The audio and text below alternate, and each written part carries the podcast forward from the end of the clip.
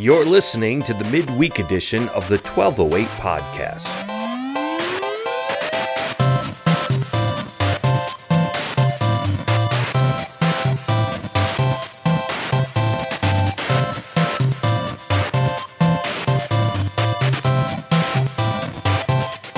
Welcome back to the midweek edition of the 1208 podcast. Today we get into the story of Hagar. And uh, we're going to be entering Genesis 16, but only the first half of it. We're going to deal with uh, Hagar's story where it zooms in on her a bit more next time. Today, we're just going to focus on um, Abraham and Sarah and their attempts to have a child through an old custom uh, which is bringing Hagar into the picture. But before we get there, let's just kind of catch up to speed. God has promised Abraham that he is one day going to have a child that is his own, despite the fact that he, uh, his family is barren. Specifically, it says Sarah is barren, which would be an ancient way of looking at things, right? Uh, back in the day, if you could not have children, the blame in ancient times was always put on the female. Obviously, today we know that's not the case. Even the Bible seems to show a few times, we talked about this in a different podcast episode, seems to show that it is possible that they believed that the uh, men could be infertile as well, just based on a, a few passages in the Bible, but they're rarer. Um, whatever the case may be, we actually do see that though this is kind of sexist to just think, well, if I can't have kids, it's the woman's fault. Um, technically, it does seem to be true in this case that Sarah is the barren one because Abraham eventually uh, shows that he is able to produce uh, through the means of Hagar, which again is the story that we are going to get into today. And as we do, we're going to look at a few things. We're going to look at culturally, like why was this the way that they went? Uh, is that a cultural thing? We're going to look at uh, wives versus concubines, uh, this ancient way of thinking. And we're also going to look at uh, uh, the story of Adam and Eve, because believe it or not, there are hyperlinks, if you will, sometimes they're called. Uh, in this story, there are allusions, words, Hebrew words that are used that bring back to mind the story of Adam and Eve. And so we're going to see the connections there. So, with that being said, brace yourselves. We're about to jump in to Genesis 16.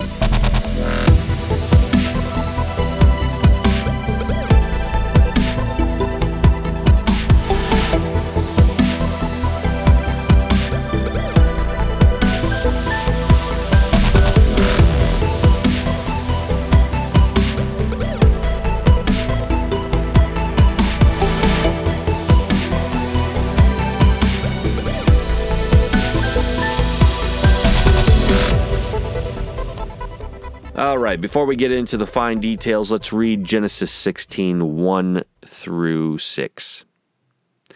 Now, Sarai, Abram's wife, had borne him no children. She had a female Egyptian servant whose name was Hagar. And Sarai said to Abram, Behold, now the Lord has prevented me from bearing children. Go into my servant. It may be that I shall obtain children by her. And Abram listened to the voice of Sarai. So after Abram had lived ten years in the land of Canaan, Sarai, Abram's wife, took Hagar, the Egyptian, her servant, and gave her to Abram, her husband, as a wife. And he went into Hagar, and she conceived. And when she saw that she had conceived, she looked with contempt on her mistress. And Sarai said to Abram, May the wrong done to me be on you. I gave my servant to your embrace, and when she saw that she had conceived, she looked on me with contempt. May the Lord judge between you and me. But Abram said to Sarai, Behold, your servant is in your power. Do to her as you please. Then Sarai dealt harshly with her, and she fled from her. All right, welcome to a new relational sexual soap opera here in the Bible. Uh, look, we, we know from every story ever told when you enter into a conversation that brings sex uh, into the picture outside of just husband and wife, you are bound to have drama. Look, we already know like there's drama just between husband and wife, uh, even from a sexual standpoint. But when you bring in more than that in any capacity, uh, common manifestation of it today would be pornography. Uh, when you bring into it any kind of capacity beyond just husband and wife, things get very soap opera ish, get very uh, relationally distorted very, very quickly. Now, if we were to turn back to the opening pages of the Bible, we see very clearly that God had only one picture as to how sex worked, right? It was a man and a woman coming together, creating a marriage between the two. This is what sex is in its truest form. It's in marriage. Now, the Bible as we move forward, we start to see that people decided to kind of take on their own wisdom as to how sex might fit into their lives in, in ways outside of marriage. Uh, they started uh, operating in things like polygamy, right?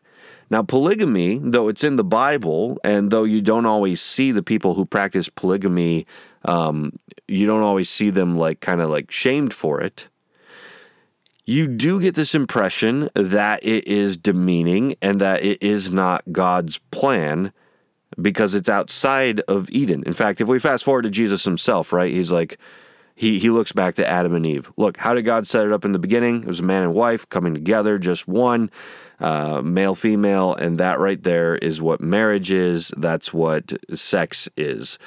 That's the only capacity in which God has created uh, sex to to operate in. But when we get to stories like this, we see that humanity, again, they think of other ways in which they can pull it off. This is not an improvement upon God's plan. This is actually a disimprovement upon God's plan. And I think that's just important for us to note because we have a lot of different ways in which we like to picture how uh, marriage and sex might work these days. In fact, I, I, think back to I love sci-fi, right? And so there was a sci-fi show I was watching uh, some time back, and it was picturing this future in which polygamy comes back, uh, but it was reverse because sci-fi is always trying to uh, think outside the box. Uh, so in this reverse world, it was like one woman with a bunch of husbands. And they tried to phrase this as though it was like a superior way of marriage, a, a better way of of living in which all all the men in the household are completely fine with it and the woman's fine with it you know? And it tried to paint that as a picture of like really think of morals. Is this so bad. But again we come back to the original place in the bible. It's like look just husband and wife coming together only means for marriage only means for sex. End of story. But then the bible paints these other pictures of dysfunction in which humans think in their own wisdom of coming up with, with other plans. So that's part of the story that we see in uh, Abraham and Sarah's life. They've waited 10 years for God's promise to come to fruition. God told them that they would have children, and it's not ha- happening yet. And so, you know, to some extent, they've to some extent they decide to take matters into their own hands, right? Hey, let's let's have a child by our own means, by the cultures of our time. Uh, I do I do wonder if this is them thinking like, uh, let's just let's just go around God's back and have this happen our own way. Um, I do wonder if maybe they're thinking, hmm, I, I, wonder if God meant we would have a child, but through some other direction. You know, it's been 10 years of waiting, and maybe now they've started to convince themselves that God's prophetic word that they would have children I wonder if they're like, well, I'm tired of waiting. Maybe God wanted us to do it this way, right? Because you do hear people come to ridiculous assumptions when they're waiting for for God to to show up. So maybe they've convinced themselves that God wants them to do this. I I don't know. We we just don't have those kind of details. But this is the route that they decide to go. The ancient custom of concubines. Though it is interesting here, um, Sarah, Sarah and Abraham never in this passage refer to Hagar as a concubine. Actually, um, it says that Sarah gave Abraham a uh, her servant as a wife, and that's that's interesting because the word for for concubine uh, is pilagesh. Uh, that that's the common word used for concubine throughout the Bible in, in Hebrew. Uh, but Sarai, Sarah gives Hagar to Abraham as a isha. Uh, that right there is not exactly the word that's commonly used for concubine. We we translate it here as wife. So um, it's possible that uh, she wasn't a concubine in the way that we might have expected her to be, like a concubine. Uh, she might have had a higher status. Um, and maybe she needed that higher status because if if this child was truly going to be Abraham's child, and therefore the way in which Sarah Sarah was going to have children through Abraham by tossing along her servant to Abraham to have sex with, then maybe maybe she needed to be considered a wife in the the culture of the time in order for her child to carry on those rights. So, all that being said, you might be like kind of thrown off in general because you're you're like, okay, but what even is a concubine? in fact, I remember asking that question very late in life. Uh, it might have even been college. You know, like it's one of those words in the Bible where you all read it and you're like, oh, concubine. Of course, we all know what that is, but nobody ever really explains it. So let me catch you up to speed on what a concubine was in uh, in ancient times, right? So a concubine, if you will, uh, actually, let me just read to you. I'm going to read to you a few paragraphs out of the Lexham Bible Dictionary. Concubinage was a common practice throughout the ancient Near East and is attested in Sumerian, Babylonian, Egyptian, Hittite, Mesopotamian, and Ugaritic texts. Now, let's fast forward here. Uh, the distinction between a wife and a concubine in the ancient world is somewhat ambiguous. The Hebrew texts often use the same vocabulary to describe taking a wife or a concubine. Although modern readers often view a concubine as a sexual mistress, in ancient Israel, a concubine was very much like a second wife. However, legally, a concubine was always subordinate to her master and mistress, and it seems at times that the Israelites held concubines in low esteem. If Exodus 21, 10 through 11 refers to a concubine, we can deduce that the rights of the primary wife were protected, whereas the concubine had no legal rights, demonstrating her low position in the family hierarchy. In some circumstances, concubines were treated as wives, but they certainly did not experience the full rights of free persons. There's even some evidence that the king passed his concubines on to his successor in the early monarchy. Okay, so right there we get a little bit of a glimpse as to what a concubine is. Uh, concubine is a sexual partner who uh, really has uh, no no rights or lesser rights is seen as kind of a lesser wife of sorts. Now again, Hagar is referred to not with the typical word used for concubine, so she could have been a little bit of a higher wife, if you will, had had a few more rights than than uh, just a typical concubine would have in ancient times. But I don't know. We, we see both stories of wife and concubine at play in this passage, right? So let's revisit the soap opera. Abraham and Sarah know that there is this ancient custom that uh, would allow you to, if if the wife had a servant and the wife couldn't have a, a child, then the wife could pass along her servant since she owned this servant. She could pass along this servant to her husband. And since the husband would be having a child with her servant, which she owned, that therefore made that servant's child her own child. So that's that's the ancient custom. Now this custom uh, you know, we haven't seen this like written down in the Bible anywhere so far, but we do see it uh, written down in other ancient laws, actually, laws that are even older than the Bible itself, believe it or not.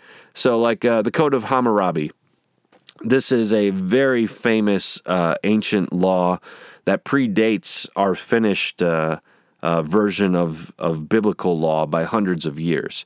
And in the Code of Hammurabi, uh, you actually see them talk about uh, um, how how concubines work. Here, I'll read out of the uh, dictionary of the Bible, dealing with its language, literature, and contents, including the biblical theology. It's a very long subtitle, but still.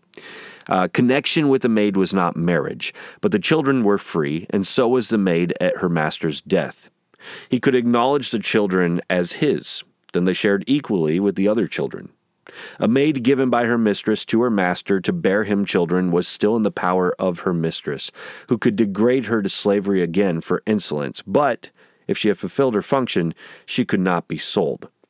So here you see in ancient times, in laws that predated even the Bible's law, uh, there were rules about concubines and how they would be treated, and this this particular understanding of if you need to have children but you can't, you can uh, give a servant, a maid, as your um, your your servant. They could then become a concubine and have children on your behalf. So this already was an ancient custom as recorded in laws before uh, the the Bible's own laws.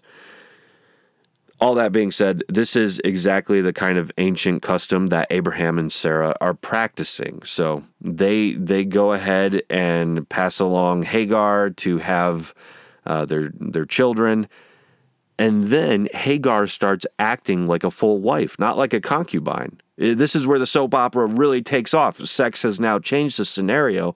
Hagar is this this maidservant, this this servant of Sarah, and so she's not just like a lowly lowly servant. She's maybe, if you will, like right hand man. Uh, I don't know if that's a great way to describe it.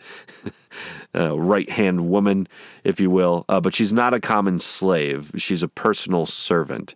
She's now been passed along and now she's looking at herself as greater than uh, Abraham's official, real first wife because she had a baby. And that's huge in ancient times. We had a whole podcast episode about the family and about children, and you can go back and check that out. Uh, but that episode, we, we saw just how huge it is to have children. And as soon as Hagar, this personal servant who has been serving Sarah for for much of her life. As soon as Hagar has this child, uh, she or as soon as she conceives, the Bible tells us that she looked with contempt on her mistress. Uh, other ways to say that she despised her mistress. She started to treat her mistress lightly. She treated her with contempt. This is the way that it, having a child it's changed Hagar's mind about Sarah. She's looking down on Sarah. And it makes Sarah really mad. She says, May the wrong done to me be on you. She takes it out on Abraham. All the wrong done to me, Abraham, may it be on you, right? And that word wrong right there uh, in Hebrew, that often in other places where it's used in the Bible, it can pertain to malicious liars. Uh, it can pertain to betrayal. It's even used of physical violence.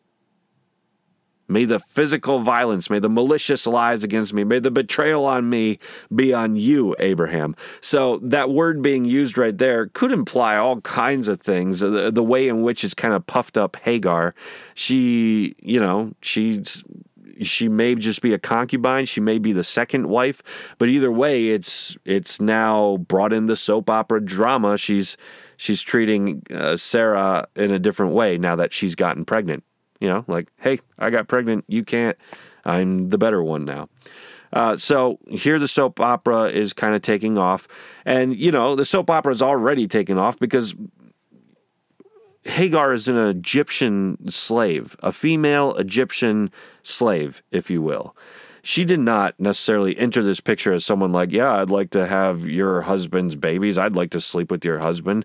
I mean, they're they're getting pretty old at this point. Eh, eh, there's there's a lot of awkward scenarios. There's this is kind of like forced prostitution, if you will, right? I mean, who knows the way in which this was uh, perceived from an emotional perspective, even if it was the way that people thought about things in ancient times. So already you've got this persecution against this Egyptian female slave, which there's irony there, right? Because Egypt's going to be the one to oppress all of the descendants of of Abraham and Sarah down the road. Uh, but uh, there's already that oppression there. Now there's this oppression coming back at Sarah because of the wrong done to her, because of the contempt shown to her.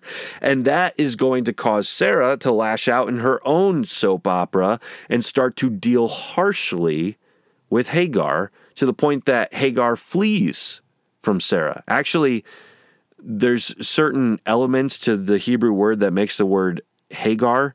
Hagar's name in some ways means fleeing. So like her identity in this story to some extent is is uh, uh, in her very name. It's portraying what's going to happen. She's going to flee. She's going to to run away from Sarah because Sarah deals with her harshly after she gets ticked at her. And that Hebrew word for that word harshly, that can mean physical and psychological abuse. Uh, it carries with it uh, critical judgment, um, so much to the point that, uh, uh like, we can just very clearly see here Sarah's sinning in return to the pain that uh, um, Hagar's caused her. So, in this one decision, we have now seen the practice of ancient culture has has now turned all of this family into a soap opera. On top of that, it's it's derailed what uh, God's original plan was. No, I'm going to give you guys children. Sarah, I'm going to open your womb to have a baby. She's changed her mind, or she's convinced herself that God meant something else, and she's come up with an alt uh, an alternative alternative plan, which Abraham has agreed with, and now just the additional uh, polygamy, the additional sex, the additional uh, idea as to what, in their own wisdom, they think marriage can look like, has started to tear their family apart and is adding in new dramatic elements for the the future of of the Hebrews. So all that being said, there's a lot going on in this story. Uh, and the Bible is clear, like, again, sometimes we read these ancient stories, we're like, oh, that's just the way they practiced it. There's nothing bad going on here from their minds. If you're paying close attention, the Bible, again, it, it, as I mentioned, it's framing this as a, a the same thing as Adam and Eve. And that is what we're going to look at next.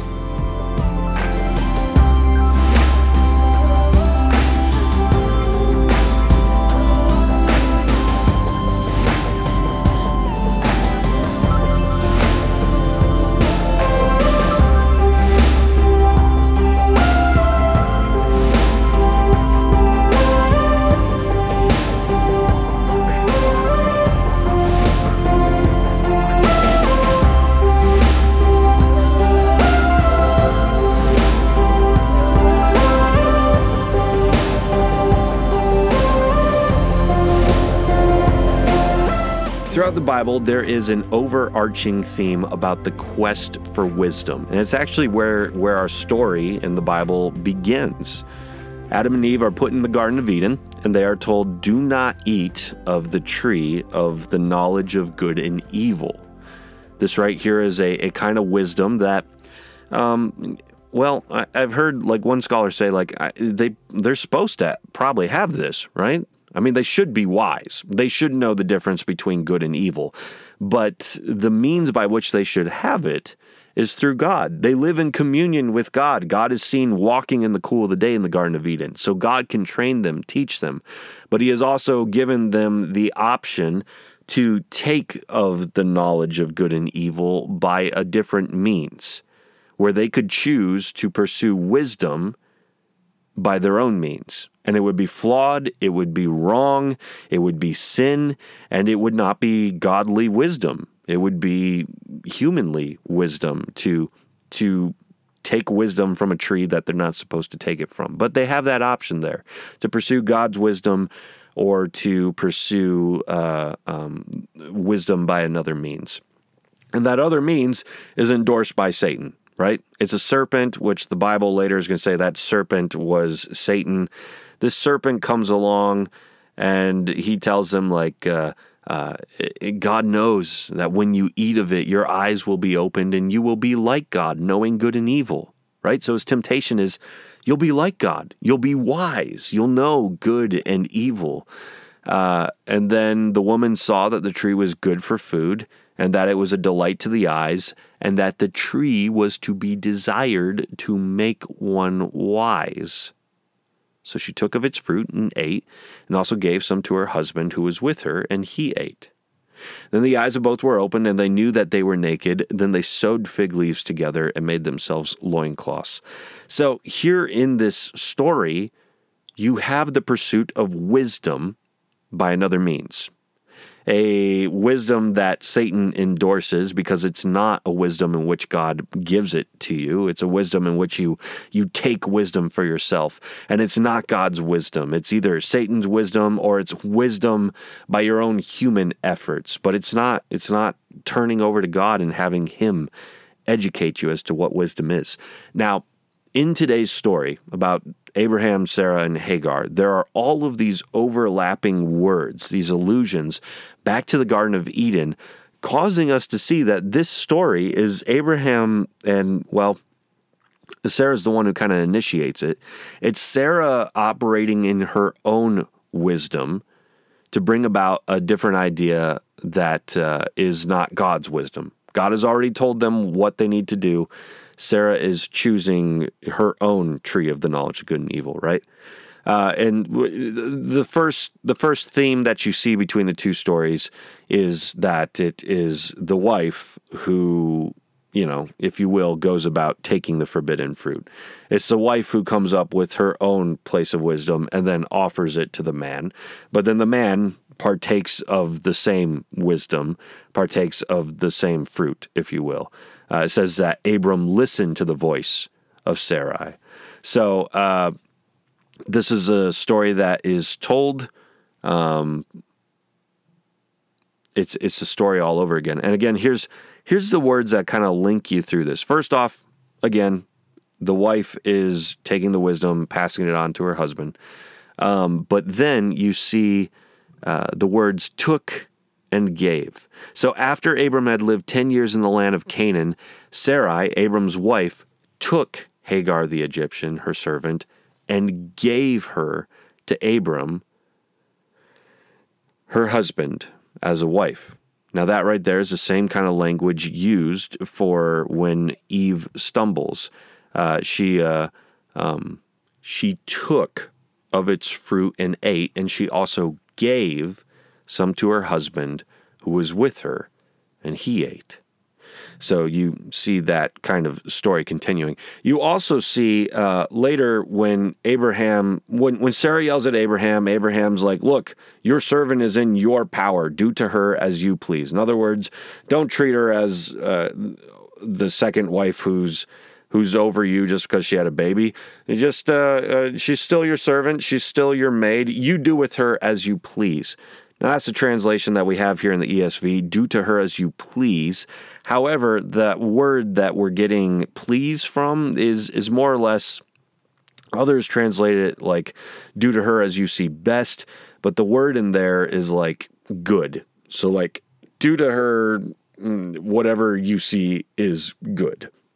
Now, this might be a much lesser possibility for an allusion back to the story of Adam and Eve, but like that word or uh, versions of that word, tob, for good in the story of Adam and Eve, you know, it, it's all over the place. God made it, He saw it was good. You've got the tree of the knowledge of good and evil. And so here you almost see Abraham, the possibility of him just saying, like, look, just as Eve saw like the fruit was a delight to her eyes, and she chose uh, because of of her own sight to take on the wisdom that the tree offered her. So you, uh, you out of your own eyes, out of your own wisdom of what you think is good, you do to her whatever you think is good. And then Sarah deals harshly with her, which clearly is not the good, right? So like her idea of of what was the good thing to do is not a godly wisdom. She she abuses her her slave. So right here you just see again the story of a soap opera of things just just falling apart. It's it's not going well. Things are just uh, um, escalating horribly right now, and it's going to change. Uh, well, I don't know if change is the right word. It's going to affect God's promise, right? Because God promised that Abraham's children would be a great nation. But now, one of Abraham's genetically, at least to Abraham, one of his children is not of Sarah's line, it's not of her genetics. And God promised Abraham's children that they were going to be, you know, under a certain promise. So, what's going to happen? That we're going to see next week. Uh, but before we get there, I do want to just point out one last thing because I forgot to say it earlier. This is interesting. Um, often throughout the Bible, there's kind of this word. Uh, well, you know, there's this euphemism that like people know. A husband knows their wife. A wife knows their husband, and that's a euphemism for for sex, right? Like they knew one each other. What's interesting in in today's passage is Abraham and Sarah. Um, when when Sarah gives Hagar to Abraham, she just says, "Go into my servant." Of course, another euphemism. We know that's talking about sex, uh, but it's not like know my my uh, uh, servant. Not, not like get on that level with her. This this kind of like super intimacy of sex, but rather, again, it's just this idea of like take my take my servant from a sexual standpoint so that we can conceive by our own culture's rules and go around God's promise. Take out of our own wisdom of our knowledge of good and evil, undo God's plan and, and do it our own way. So that's that's today's story. I know I'm speaking a bit cyclically.